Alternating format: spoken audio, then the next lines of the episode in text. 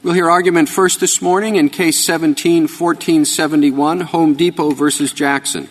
Mr. Barnett. Mr. Chief Justice, and may it please the Court, Home Depot is a defendant under any reasonable construction of that term, and in fact that's our only role in this case. We're just a defendant. Home Depot is not a counterclaim defendant. We didn't sue anyone in this case. Home Depot is not a third-party defendant. We're not being sued for indemnity or contribution. Home Depot is simply a defendant, the original defendant, to a consumer fraud class action filed in state court by Mr. Jackson. As such, we're within the plain terms of Section 1441A, are entitled to remove this class action under the Class Action Fairness Act uh, to federal court, and the Fourth Circuit erred in holding otherwise. Because Home Depot is simply a defendant, this court's holding in Shamrock Oil does not govern. As the court is aware, Shamrock Oil is an original plaintiff case, not an original defendant case.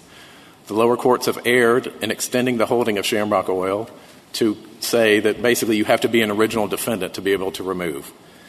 The plain text of Section 1441. I'm not quite sure. Putting this outside the class action setting, generally all defendants have to agree to removal, and with some other limitations if you're now an additional defendant to the action, why, do you, why don't you need Jackson's approval to remove? And he's not approving because he's opposing. I don't expect he would, Your Honor. That's correct.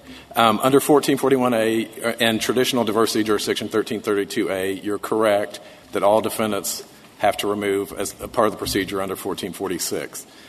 Here, though, in Shamrock Oil, the court went through the history of removal and diversity understood that it was very important to the framers that diversity jurisdiction was in the original Constitution, Article 3, Section 2. Removal was in the original uh, Judiciary Act of 1789, so it was important to the framers that each side have one shot at, at, a, at a, federal forum. But that's not true.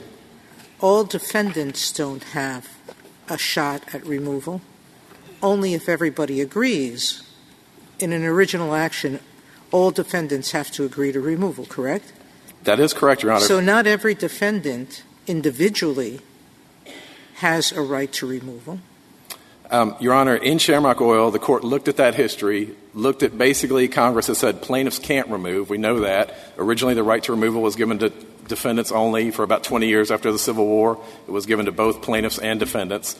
And then in 1887, again, it was given back to only defendants. So this court in Shamrock Oil — My point still remains that the statute, by its own form, doesn't guarantee the power to every defendant to remove. So in Shamrock Oil, the court, Your Honor, held because of this binary selection that Congress has made, you're either a plaintiff or a defendant. Well, if you're the plaintiff, an, then you're not the defendant. If your theory is this right of removal, how about an involuntary plaintiff? Under Federal Rule 1982, some people can be made involuntary plaintiffs. Do they have a right to remove? Uh, no, Your Honor. The right to removal is given to the defendant or the defendants. They never had a chance. They never had the chance to pick a forum. That's the main support for your theory, which is that everybody should have one opportunity to choose their forum. Correct? A defendant, the defendant or the defendants is entitled to remove under 1441A. In Shamrock Oil, this court held because the original plaintiff is not solely the defendant, they don't have that right. Therefore, also, you wouldn't need their right to consent to removal by other defendants. In the same scenario, the original defendant that files an additional claim bringing in a new party defendant, they're a plaintiff at that point. This court in Merchant Heats and Light said you step into the role of the plaintiff. I understand your answer to Justice uh, Sotomayor. It's that counterclaim defendants count as defendants for purposes of 1441, uh, but plaintiffs don't, uh, even though they uh, counterclaim defend- plaintiffs don't, even though they're the original defendant. It, it, now, how can it be that the word defendant expands and contracts like that? I, I, I, could understand an argument that everybody who's a defendant in any claim in the case might count as a defendant for purposes of 1441. But what I can't abide or understand, at least, is how the word defendant could could be so Procrustean as to just happen to fit you.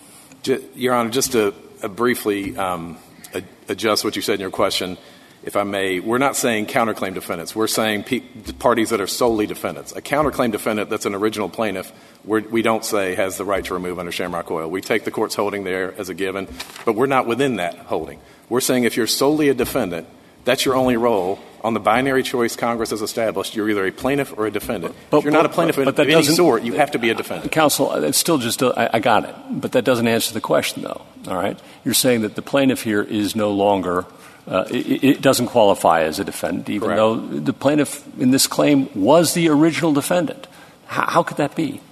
How come they're not a defendant, too, for purposes of 14? Again, because as this court said in Merchant Heats and, Merchants Heat and Light, excuse me, once you file that additional claim, third-party claim, you then that original defendant steps into the role of plaintiff.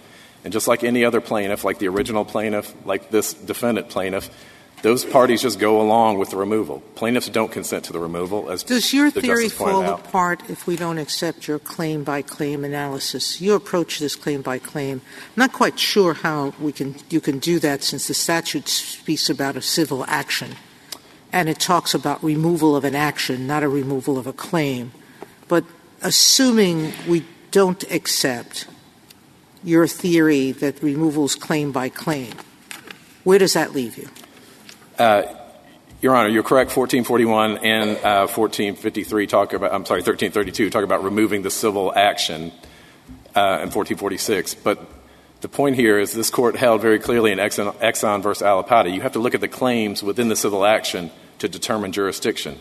Rule 8 is a short and plain statement of a claim entitling you to relief. It's not the civil action that entitles a party to relief, it's the claim. You have to look at the claim to determine the amount in controversy.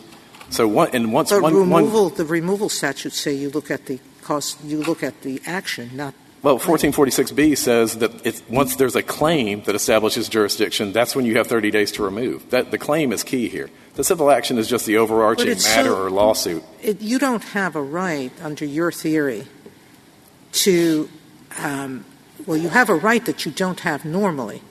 If you have a claim as a counterclaim defendant to um, that's not based on original jurisdiction, you're still claiming you have a right to remove. You were never entitled to a federal forum to start with. Your Honor, this case is a qualifying class action under CAFA that, by definition, is within the original jurisdiction of the district No, now you're looking at the overall claim. You're not saying to us, look at the claim that makes you a defendant. The claim we removed is the class action. We weren't in the case before the class action. Well, that is so true, we're not a counterclaim defendant. if But under your out. theory, if there's a counterclaim defendant, um, and it's not filing an original action, you could still remove. I'm sorry, could you repeat that, Your Honor? Is it, if you're looking at the claim, if you're a counterclaim defendant, are you looking at the original action or are you looking at your action? We're looking at the claim that's being removed. But just to be clear, we are not a counterclaim defendant. Rule 13 is specific on what counterclaims are. That's a, a claim a party has against an opposing party. We were not in that original case. That's absolutely correct. But 1441 does not say only the original defendant can remove, does not say only claims brought by the original plaintiff can be removed, doesn't say only claims by the original plaintiff against the original defendant can But, but Mr. Barnett, as Justice Sotomayor was saying, 1441A, which is the principal removal statute, says that a civil action, not claims, but a civil action, uh, can be removed where the district courts have original jurisdiction. And what I've always taken that to mean is that to look for original jurisdiction, you look to the plaintiff's complaint. The original plaintiff gives you original jurisdiction. So there, the plaintiff's complaint doesn't have any claims that belong in federal court. So where do you get the authority to remove under 1441A? Again, Your Honor, th- this class action qualifies under CAFA, which establishes that it's within the original jurisdiction of the district courts. Well, your claim might be under the original jurisdiction of the district courts if it had, it, or not your claim, but the claim to which you are defendant, if that had started the lawsuit. But that didn't start the lawsuit. The lawsuit, the civil action, was started by a claim that's completely non-federal in nature. And you look to the original claim to decide whether the courts have original jurisdiction, don't you? Your Honor, this is a somewhat unusual situation, although it's becoming increasingly less unusual because these class actions keep getting filed. But to your point, Mr. Jackson essentially filed a new civil action in the existing case. Rule 3 says a civil action commences with the filing of a complaint Well, it might be unusual, and it might be that the rules weren't contemplating this situation, although I don't really think that that's true because the rules contemplate very liberal joinder and of all parties. But regardless, the rule is the rule. And the rule says when you try to figure out removal, you look to whether the uh, court, the federal court, would have original jurisdiction of the case. And to do that, I mean, I have to say there's only one, place to look to decide whether original jurisdiction exists, and that's to the plaintiff's original complaint. Respectfully, Your Honor, I don't believe that's what the statute says. That's not what 1441A says, and that's not what 1332D2 says as far as CAFA removals. Again, a defendant or defendant can remove a civil action that's within the original jurisdiction of the district courts. We are squarely within that language. We are a defendant. All we are in this case is a defendant. We're a class action defendant. CAFA gives the original jurisdiction. I mean, the question is, you would, you would be right if this claim started, if, excuse me, if this action started with the claim against you. But it didn't start with the claim against you. And you're suggesting that we essentially ignore all this language about original jurisdiction in order to, you know, uh, get to this second claim. But the second claim isn't what counts under 1441. What counts under 1441 is the first claim. Your Honor, I would agree with that analysis if 1441A said only claims brought by the original plaintiff or only the original defendant can remove, but it doesn't say that. Well, All it says is original jurisdiction. This class action is within the original jurisdiction. I mean, to, to I'm, I'm repeating myself, but to decide whether Sorry, like original well. jurisdiction exists, you look to the original claim. That's what original jurisdiction is. Well, Your Honor, again, we don't think that's that we think that's an atextual reading of the statute. I would also point out that the other side has said that sort of unanimous view of lower courts that you can only have the original defendant remove and you can't look beyond that. Actually, the Fifth and Eleventh Circuits have allowed additional party defendants, new defendants added to cases to remove. So the analysis you're talking about has not been uniformly applied throughout the federal courts. We think it only makes sense. I mean, again, you're, we're not in the case prior. The, only, the first time we're brought in the case is with a summons, and a, under Rule 4, the summons goes to the defendant. That's the plain language. We got a summons and complaint in this case. We had to to be brought into the case. We're not in the case otherwise. Argue, argue this, and I, I, there's what I'm about to say has some flaw, and I'm trying to figure out what it is, because they don't really make this argument, and therefore, uh, but I, but I, it stopped me, and uh, I wanted to see what the answer was. All right, a class action may be removed, right? Correct. Okay, so we go look to see what is a class action. And then we have a definition in 1332 for these purposes. It says the term class action means any civil action, okay, this is a civil action, filed under Rule 23. Well, a civil action filed under Rule 23. I mean, the plaintiff filed a civil action under Rule 23, Or a state court equivalent. but that wasn't a class action. The- and you didn't file a civil action under Rule 23. What you were were the defendant. And you brought a counterclaim against a third party. Or you're the third party, or whatever. we didn't bring a counterclaim. No, no, no, Oh. no. It's, it's somebody that, I'm sorry, the other, the other. The plaintiff, no, it's not the plaintiff. The plaintiff, see, that's the hard part. Uh, it's like an Abbott and Costello movie, you know, I mean, but, but look, A sued B. And A's the plaintiff and B's the defendant. And then B sued you. Correct. And so you're C. Okay? Over here.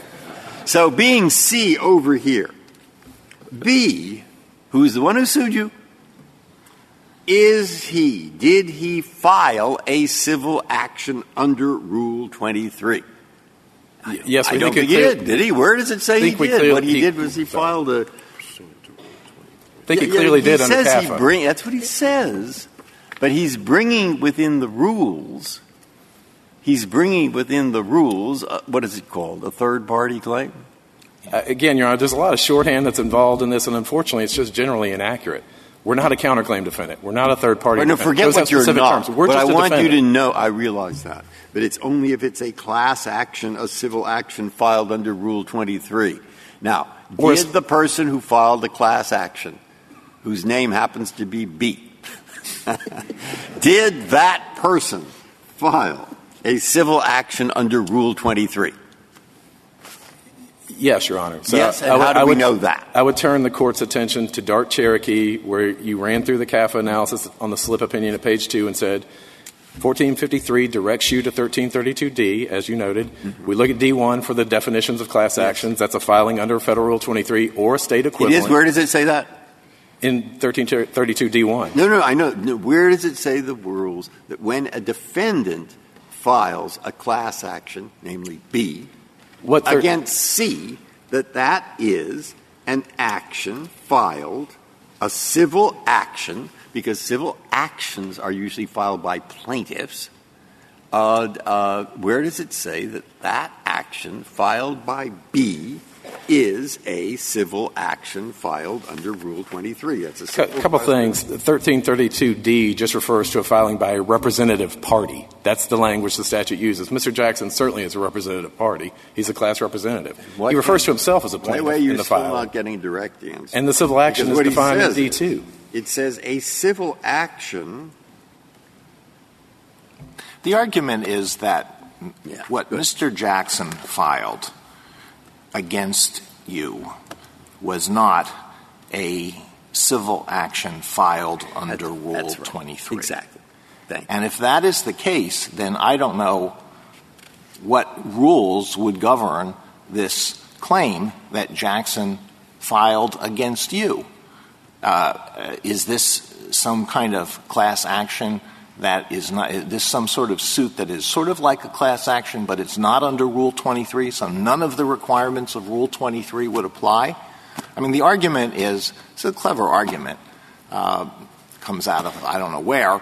The argument is, no, it's not, he didn't file a class action against you under Rule 23, but when the court adjudicates this action, it should apply the rules that, it should apply the, the, the Rule 23 rules.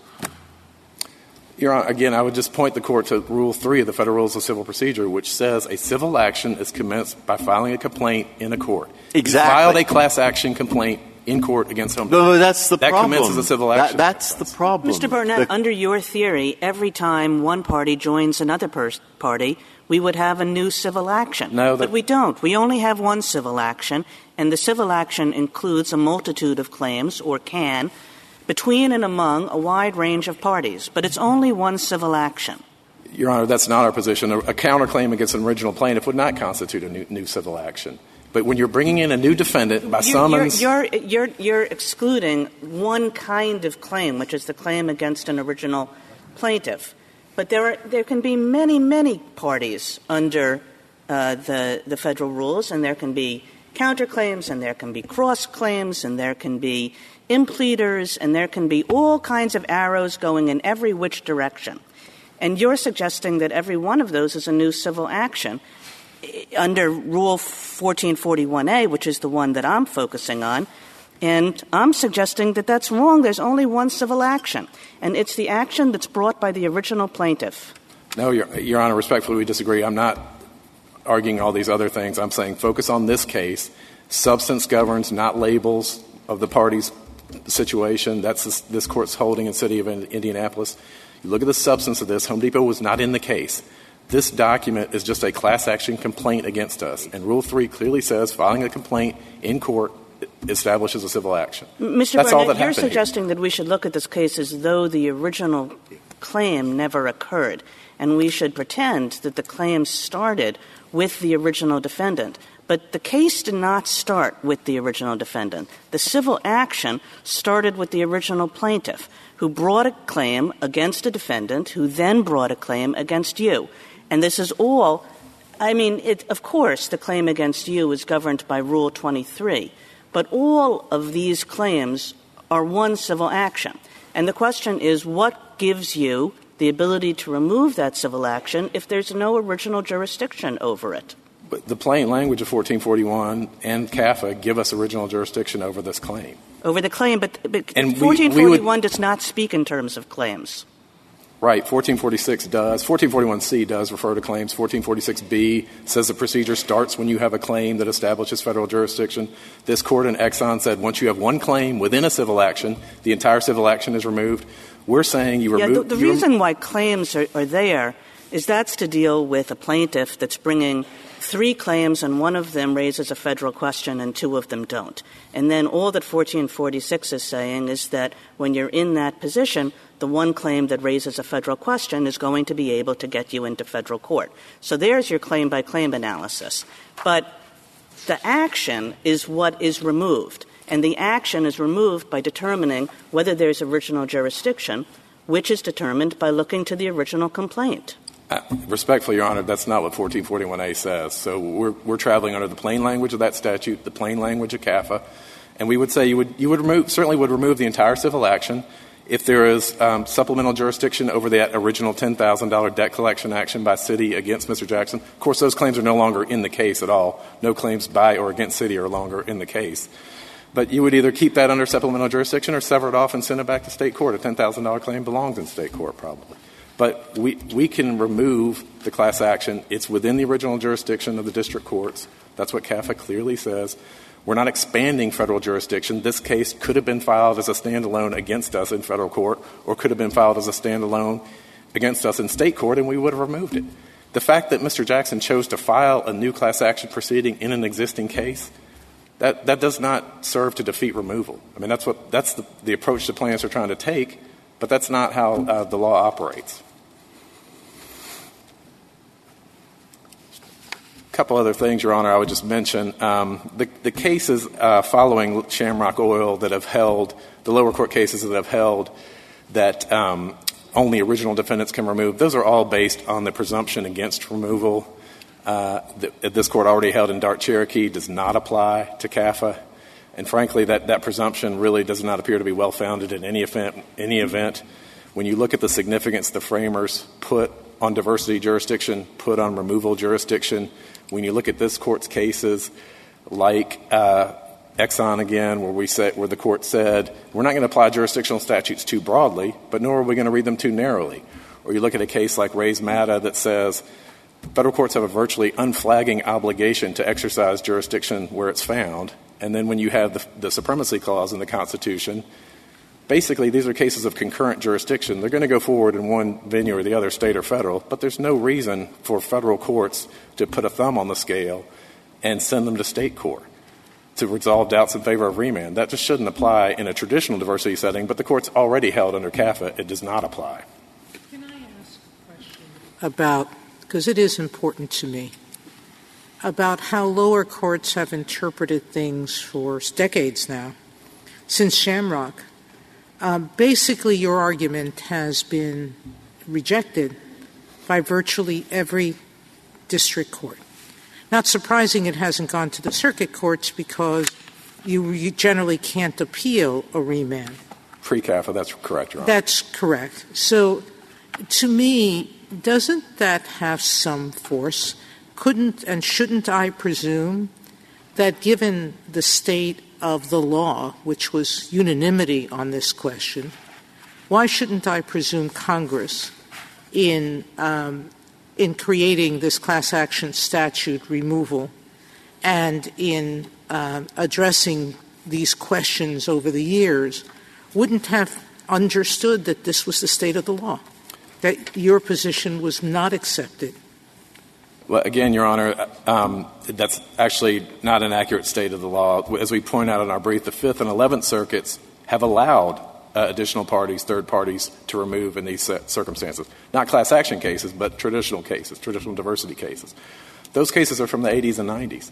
So on this point about if you rule in our favor, there's going to be this flood of cases in the federal courts, I would say look at the Fifth and Eleventh Circuit. Have there been a flood of cases in those circuits? No, there haven't and that's the law. As you point out, there was not a lot of circuit law on this pre-CAFA.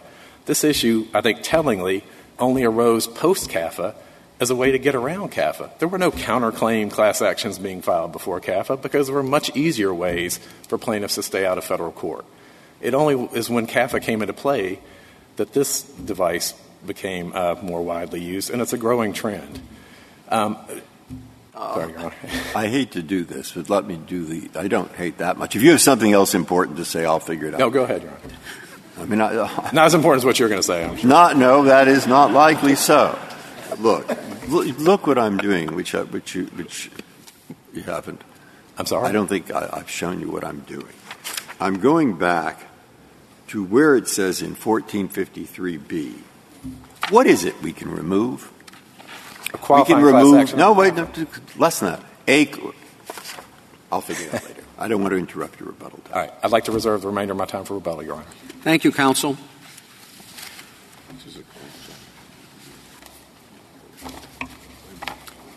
Mr. Bland?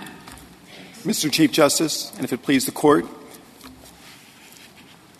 since the original jurisdiction idea has really been set forth here, and Justice Sotomayor correctly pointed out that the case law under 1444A is virtually unanimous on our behalf, and what my friend says is that actually there's a division among the case law that the Fifth Circuit, the Eleventh Circuit disagree. The Fifth and Eleventh Circuit cases, Your Honors, are talking about a different statute. It's not 1441A, it's 1441C. 1441C draws the exact distinction that Justice Kagan draws. In other words, 1441C talks about claims. 1441A talks about a civil action, the single unitary civil action that starts when a plaintiff files a complaint. Well, but it, it uh, 1446B, uh, which is setting forth the procedures for removal, it refers to the notice of removal of a civil action or proceeding. Yes, Your Honor. Well, so it doesn't have to just be a civil action, does it? Well, However you want to conceptualize it, it seems to me that you might conceptualize it as including what would otherwise be a freestanding proceeding, such as the one that where B sued C. Uh, uh, but then it also talks about a proceeding, and even if you don't think that's a civil action properly uh, conceived, it's certainly a proceeding of some kind, isn't it? Well, I, don't think it's a, proceeding is not um, uh, an action over which you'd have original jurisdiction under 1441A. And as I understand the relationship between 1441A and 1446, Your Honor, 1441A is, is the part of the removal statutes that says here are the types of, here, here are cases over which there's removal jurisdiction. And then 1446 are the procedures that go through. You have to have, everyone has to agree, and you have to do it within so many days, and this sort of thing. Well, do you think those procedures apply to 1441A? They, um, they do apply to 1441A except where they've been amended by CAFA, but 1441A is where the grant of original jurisdiction, uh, or where the grant of jurisdiction comes from. And this Court has repeatedly said that if there is not original jurisdiction over the claims in the plaintiff, excuse me, over the plaintiff's complaint, if there's not original jurisdiction over the plaintiff's complaint, that you don't you don't meet the stand, you don't meet um, you don't qualify for um, removal. So that was that goes back to the Planters Bank case, the Union Planters Bank case in 1894 is a central case that sets this out. Then it was applied the next year in a diversity case, the Mexican National, National Railroad case. Our, our, my friend has said that that the original jurisdiction rule doesn't apply in diversity cases. That's wrong. It was applied in a diversity case right after it was first enunciated by this court. And the original jurisdiction rule of 1441 1A is where all, all of the district courts starting in the 1950s um, that were looking at Shamrock Oil and then said, yes, the same rule that applies in Shamrock Oil also applies to third party um, defendants, counterclaimants, cross claimants, what, what have you, that it doesn't turn upon the nature of whatever state or federal rule, procedural rule is bringing someone in, that the substantive question of is there jurisdiction goes back to the original jurisdiction test. And that's why the 1441A distinction between 1441A and 1441C, um, uh, which relies upon a claim, is so important. There are other statutes that create federal jurisdiction over claims. For example, the bankruptcy code. My friend would have a terrific argument, and we would be in terrible shape if we were arguing a bankruptcy case. But because we are arguing under because the jurisdictional test here is 1441A, um, which has always turned on can you find jurisdiction in the plaintiff's complaint, it's really a different animal. But what you're arguing is not based on the language, not based on the term original jurisdiction in 1441. It's based on the well pleaded complaint rule. Am I right on that? Um, actually, Your Honor, I, I, don't think you are right, and can I try and explain? I think this is sort of complicated because I think the court has sometimes used these words um, to mean the same things, and they really don't. So the, the original jurisdiction rule for 1441A As I, uh, what it says is that you look to see whether there is jurisdiction from the plaintiff's um, yeah, complaint. That's but, the, but, but, so, I'm, sorry, I didn't. No, go ahead. Okay. So the well-pleaded complaint rule, by contrast, comes from 1331, which is the substantive juris, um, the, the federal question jurisdiction statute. And it's a way of finding out is there original jurisdiction? So you only look at the complaint, but the well-pleaded yeah, complaint. but you're saying you're, you're, you're, there would be original jurisdiction if this claim were in the case at the beginning. You would agree with that. So you're saying it's original jurisdiction at the beginning, right? That's Yeah, what. that's right. So you're reading that into the text. Well, And original may- is at the beginning, isn't it? No, well, It's ori- jurisdiction at the beginning from the original complaint. I, I totally agree you, with you agree with Justice? Yes. You agree Absolutely. with Justice I mean, Kagan's answer to my question? there- uh, I don't. I, I feel like I'm making a TV commercial, but there's only one original. You know, there's the original complaint, there's the original civil action, and then, then there are claims within it. Well, this So- is this is this case is very very complicated. Let's go let's go back step by step. Put aside this question of original jurisdiction. If we look at the text, we have a reference to the defendant or the defendants. So Home Depot would qualify there, would it not?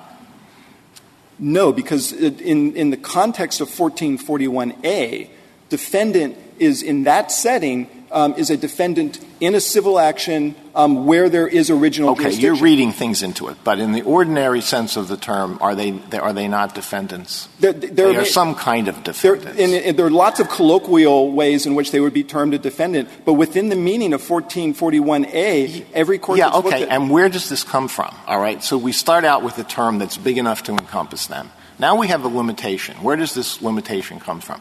It comes from Shamrock Oil, does it not? That's the the origin of it.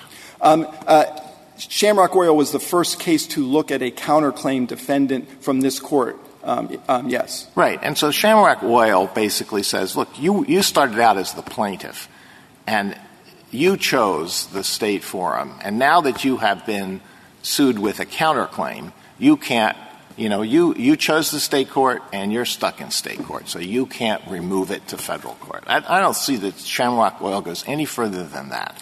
Well, first, I want to. Uh, Shamrock Oil is ultimately looking at, the text. There's language in Shamrock Oil when they say this is not about waiver. What this is about is what did Congress provide to you. And so that, key, there's key language in Shamrock that says it's not about waiver, but it's about what did Congress provide to you. And so then the question is, Shamrock, if it's if Shamrock in Shamrock, you didn't have um, an original jurisdiction issue because Shamrock chose to sue in state court, but they could have sued in federal court. This case is different. Citibank could never have brought this case in federal court. So there was never original jurisdiction here where there was original jurisdiction in Shamrock. So Shamrock didn't talk about our argument. Citibank is gone. And, you know, the Citibank brought a little case on credit card debt in state court.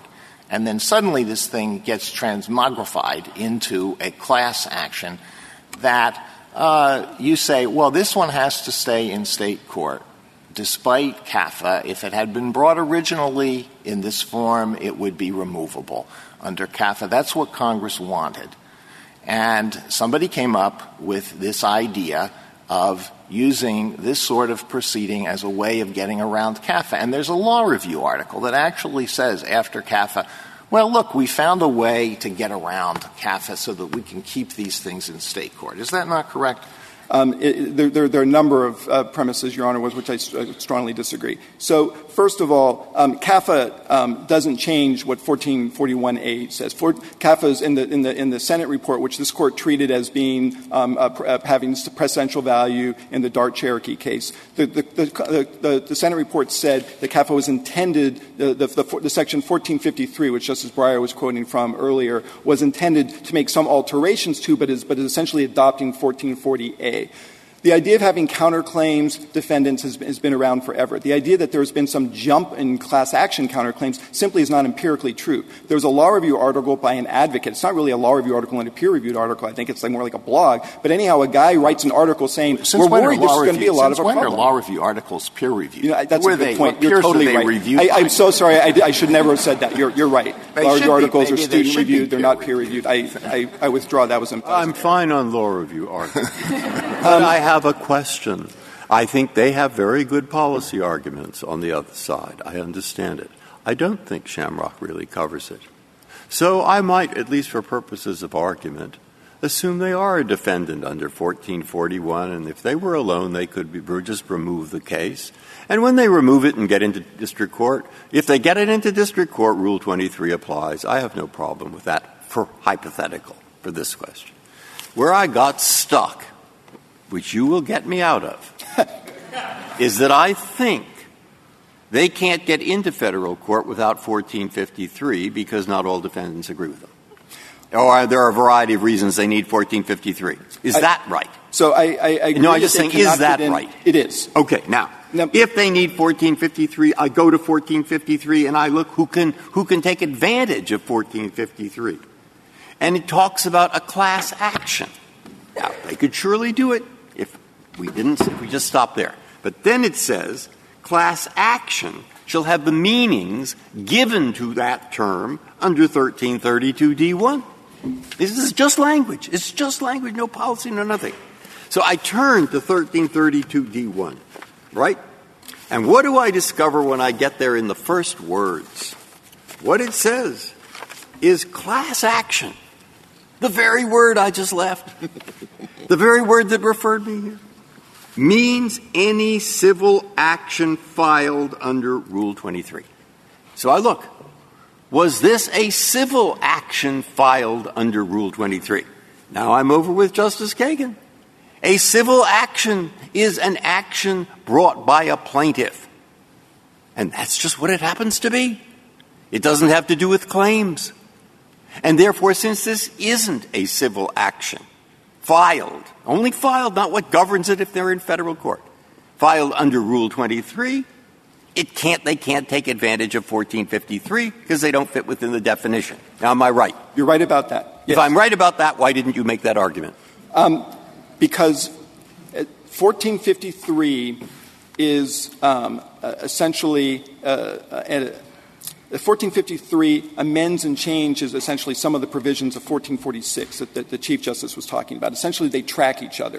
1446 sets out the rules for removal, and then there were several rules uh, around CAFA where, where, the, where Congress was concerned that there were abuses, the cases were being, um, were being kept in state court that should be in federal court. So just for class actions, 1453 changes some of the procedural rules. So you no longer require unanimity of all the defendants. You can have a defendant who's not um, uh, in the no, defendant in a home state and goes forth. But 1453 is not by itself a grant of um, federal jurisdiction. Nobody says it is. 1448 All I'm is. saying, do they need 1453 to be able to remove? for, for CAFA, yes. Okay. And, they, and they're not at able who does it cover? And it covers a class action as defined in a different statute. I don't care if they said class action defined in the antitrust law. Uh, then I'd go and look and see how they define it in the antitrust law or defined in, I don't care what, I mean, defined in the criminal code. But I wanted, they referred me to that, so I went and looked at that. And when I looked at that, I saw class action is defined as I just said it. Okay? So my question is, same question. Great argument for you. Why didn't you make it?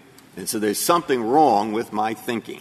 and that's what I'm trying to find. Uh, well, I think, I think that we were focusing on, on 1440A as the grant of removal jurisdiction, 1446 as the procedures, and 1453 not as a new grant of removal jurisdiction, but just more procedures. And so to the extent that there's just no original jurisdiction over civil action under 1440A, we think that's the end of it. So that's where we have focused the vast majority of our advocacy. I think that the point you make about 1453 is, is extremely clever and wish we had, had, had articulated it more better. But um, I, think wasn't that, trying to but, help you. But I do think that 1440A is, is where, where this case starts and ends. The original jurisdiction cases going back to the 1890s really govern. Um, I want to point out for a second now, since there's been a lot of discussion about this com- difference between a civil action and a claim, and also this word defendant, if it's defendant now, is not just the original defendant, but a defendant's a cross cl- claim or counterclaim or whatever different rule you want to use, 13, 14, 19, or, or something like that, that it's going to have a gigantic effect not on class actions, but on all sorts of individual cases. And here's why. So picture just a regular state law negligence case um, where defendant's resident of the same state as the plaintiff. Um, and the defendant would really like to be in federal courts. They'd like their first bite at the apple, right? Um, and they have an out-of-state insurer Right now, if that defendant brings a claim against the out-of-state insurer, no, no diversity jurisdiction, even if it's over the jurisdictional amount, because you don't have complete diversity. You have a defendant and a plaintiff the same. Under their rule, now what you do is you look at it claim by claim instead of by the original civil action, going back to the word original. So if you now start looking at things claim by claim, there is diversity between the two defendants. So every single time you have a personal injury case in which there's a defendant who wants to be out of federal court and they have an out-of-state insurer, so basically any company who's not in Connecticut will be able to now name their insurance company through uh, uh, some sort of third-party claim. And now why isn't there diversity jurisdiction? The, the simple answer is there is. Another thing that their idea is of, of broadening the idea of definition of, of, what is a defendant from the, you know, from the rule that has been affirmed by literally dozens and dozens of district courts and, and circuit courts around the country for years. And you go from 1448's limit on civil action to instead have a, rule that's going to turn upon claims is you could start having a lot of business to business disputes that right now would be in state court that could get into federal court. So, for example, there are a lot of cases in which corporations would rather have their cases, with all respect to the federal courts, in Delaware state courts where there's a lot of sophistication, a lot of rules that have been built up. There are a lot of Silicon Valley companies who are more interested in being in, um, uh, in San Jose, uh, in the state courts of California, where there's a lot of sophistication around their particular issues that's built up. So what happens if you're a defendant in one of these cases and you suddenly decide, you know, I really wish I hadn't made this deal because the law that's built up is bad for me? You find another company, bring a cross claim against them. Now, under their theory, um, whether or not there's diversity is based upon a claim by claim basis. You look at them and say, oh, we're going to bring a cross claim against them. They're a defendant because even though under all the law that's existed up to now, we're now going to change this and defendant's not just going to be the defendant, the original claim, they're going to be a cross claim, counter claim, whatever. Um, and those cases, a company's going to be able to change its mind and bring those cases I, in court. Perhaps it's I not have, possible to uh, decide this case in a way that doesn't uh, go as it doesn't uh, effectively decide all these other different situations that you've, you've posited. But if we look just at what happened here, and this in, this involves not I mean this implicates not just the original removal statute but CAFA. Is there any good reason why a claim like this, if you accept CAFA, why this should be should not be removable to, to federal court? Yes, Your Honor, because CAFA is a balancing act. CAFA is, if, if CAFA was a preemption statute, it would not be a field preemption, it would be an express preemption. Congress saw certain problems that they were unhappy about, and they solved those problems. And you think CAFA said, well, if, if a claim like this is filed originally in federal, in, in state court, it can be removed. But if it comes into the state court in this strange sort of backdoor way, then it has to stay in state court. You really think that that's a, possible decision Congress would make? Um, so first of all, I, do think it's possible because, um, as Justice Sotomayor said earlier, I think that you assume that Congress knows the, backdrop against which it's, legislating. They have a bunch of lawyers when they're writing these laws. Congress had repeatedly changed um, the, jurisdiction statute. So in 2011, there was the amendment to overturn this court's decision in the Holmes versus Vornado case, where the Congress said any party can remove a case, not a defendant, in the the America Invents Act. The American I mean, Invents Act. I mean, great. that's based on Congress the, could have done it. The idea that they they they were aware of these district court cases. They're, they're almost all district court cases. That's that's And they said, well, okay, we we, we want to accept that. Right. I mean, that's I mean, it's quite possible that Congress never thought of this because it just wasn't really a very big problem and it wasn't one of the issues that came up in the hearings. I, I sort of fought, tracked the hearings at the time. I don't remember anyone talking about it. I mean, this court has said on a number of occasions that even if you think that there is something that if Congress had thought about, they would have done something, you can't engraft a solution into what Congress said to, to, to, to address the problem. I mean, I think Home it's possible Depot, Congress. I'm sorry. Is Home Depot a defendant under 1453? Um, uh, uh, no, Your Honor, because and what, 14, what is it then? Uh, it's, a, it's, a, it's a counterclaim or third, third party claim def- um, defendant. And that's, it's just different than a defendant for. a Per, so when 14, it says any defendant, that doesn't include that kind of defendant? Right. Because the word defendant in the removal statute has this, has this fixed meaning from 1440A. And putting the word any in front of it doesn't change. So if, you had, if Congress had a statute that said, or the statute about rabbits, and then they amended and said any rabbit, that doesn't mean that a weasel or a gerbil becomes a rabbit. You know, it's still, the word any in front of a noun leaves the noun as what it is. Well, but So- uh, that still means that a brown rabbit is a rabbit. In other words, when you were describing what they were, you said a counterclaim defendant or a third party defendant. It's a type of defendant, and if you have a statute that says any defendant, it would seem that it includes those as well. It, it's a type of defendant in a colloquial way, Your Honor, but I don't. I, I disagree with the concept that it's a type of defendant for purposes of the removal statutes. Where do 14 people speak colloquially of third party defendants?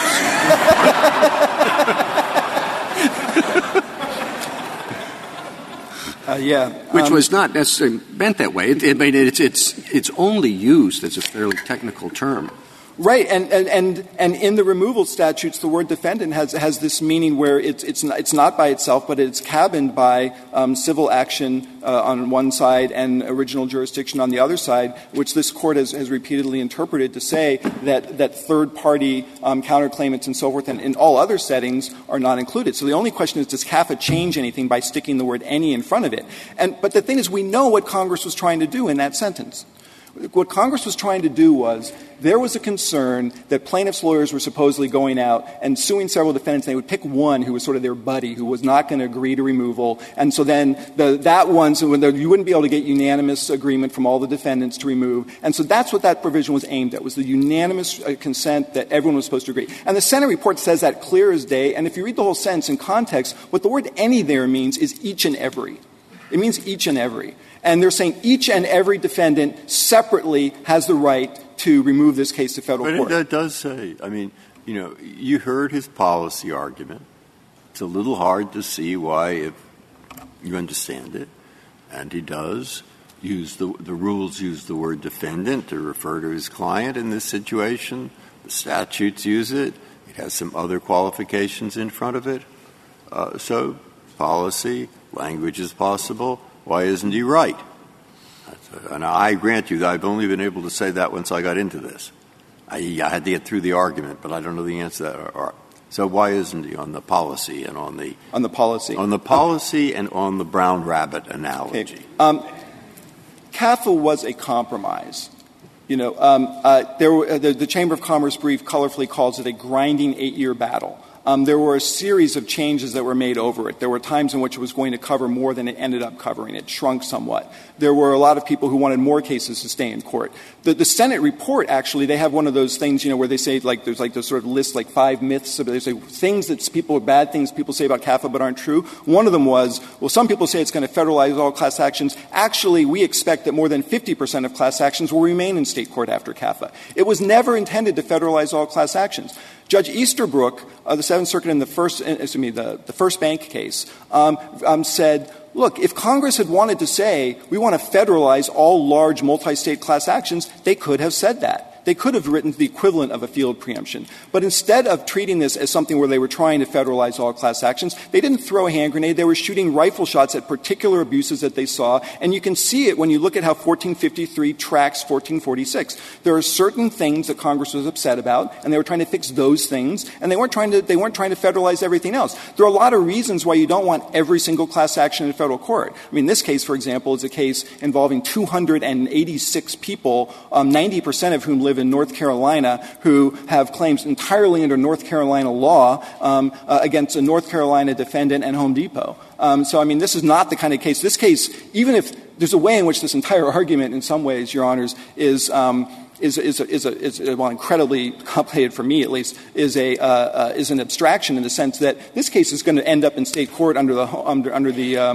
the uh, the home state removal, the local, um, the local uh, removal section, anyhow, of CAFA. CAFA has an exception that we that we put forward in our brief. This is a local controversy if you've ever heard of one. Um, but CAFA was not attempting to to, to, to, national, to nationalize everything. If they had, they would have gone in a different way. There are a lot of decisions Congress has made here. When they've wanted to say claims, they've said in the bankruptcy code in 1441 claims. When they wanted to say civil action, they've meant something else. If they'd wanted to federalize everything, they would have federalized everything. They didn't want to here. Um, if they had wanted to say third-party counterclaimants, they would have done exactly what they did in the America Invents Act, where when they didn't like one of this court's decisions, that admittedly was under the well-pleaded complaint rule, but in footnote two, um, this court cited the exact same language um, that we were talking about under the original jurisdiction statute. And so it's clear that, this, that it's a removal rule. It's not, it's, not a, it's not a subject matter jurisdiction rule. It's a removal rule. And the same, the same rule has been applied in a bunch of diversity cases. Congress made that decision in that statute, and they didn't make that decision here. Um, this is an issue where if Congress is unhappy about this, they sure know how to fix it. They've done, they've done the exact same thing in the American Invents Act. Uh, the bankruptcy code is written differently. They know how to say party instead of defendant. They know how to say claim instead of civil action. The, the, the, the, the, the statutes here, you know, it may well be that if Congress had thought about this in CAFA, they'd have said, well, we don't really like that. They would have done something differently. But you can't rewrite the statute for them on the grounds that, that they didn't. Well, they could have been, they surely, they could have been more specific in a way that favors Home Depot. They also could have been more specific in a way that favors you, right? Uh, it's pretty hard to argue that when they said any defendants, they, said, we're going to say any defendants because we don't want to include the kind of defendant that Home Depot is. Well, it's in a sentence where if you look at the sentence as a whole,